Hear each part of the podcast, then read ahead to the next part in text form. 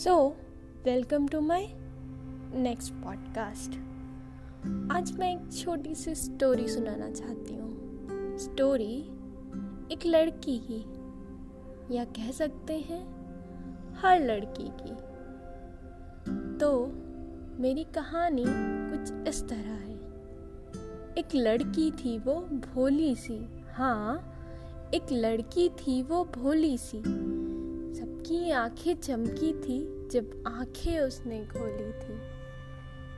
सबकी आँखें चमकी थी जब आँखें उसने खोली थी। सब इतना लाड लड़ाते थे, दिन भर प्यार लुटाते थे। मम्मी की रानी बिटिया, दादी की छोटी सी गुड़िया। हाँ दिन भर उसे लेकर सब इधर उधर घूमते थे, जैसे वो कोई गुड़िया हो। पापा की थी राजकुमारी, दादा को थी सबसे प्यारी। आवाज़ जो इतनी प्यारी थी, सबकी वो दुलारी थी। हाँ अब तक तो सब बहुत अच्छा चल रहा है। अब वो बड़ी होने लगती है, यानी लाइफ में ट्विस्ट धीरे धीरे बड़ी हो गई। सबकी चिंता शुरू हो गई। सब लगे उसे काम सिखाने, घर गृहस्थी का महत्व समझाने। पर उसका मन लगता ही ना था, बेलन और रोटी में। यहाँ दो सोच टकराई। एक मम्मी कहती, एक मैं क्या कहती। दोनों ने दी अपनी अपनी सफ़ाई। पर सही कौन, ये पता नहीं। पर सही कौन, ये पता नहीं।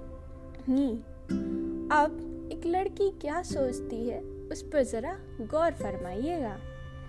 क्यों बंदिशें हैं समाज की? हाँ क्यों बंदिशें हैं समाज की? क्यों ख्वाहिशें हैं सबके प्यार की? क्यों मंजिलें हैं अनजान सी?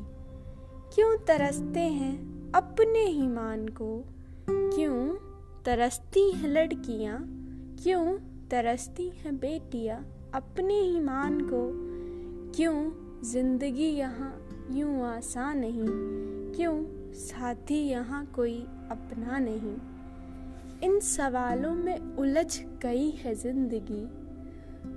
इन सवालों में उलझ गई है ज़िंदगी है। यूँ कहे, इन सवालों में उलझ कर ज़िंदगी ही बदल गई उसकी।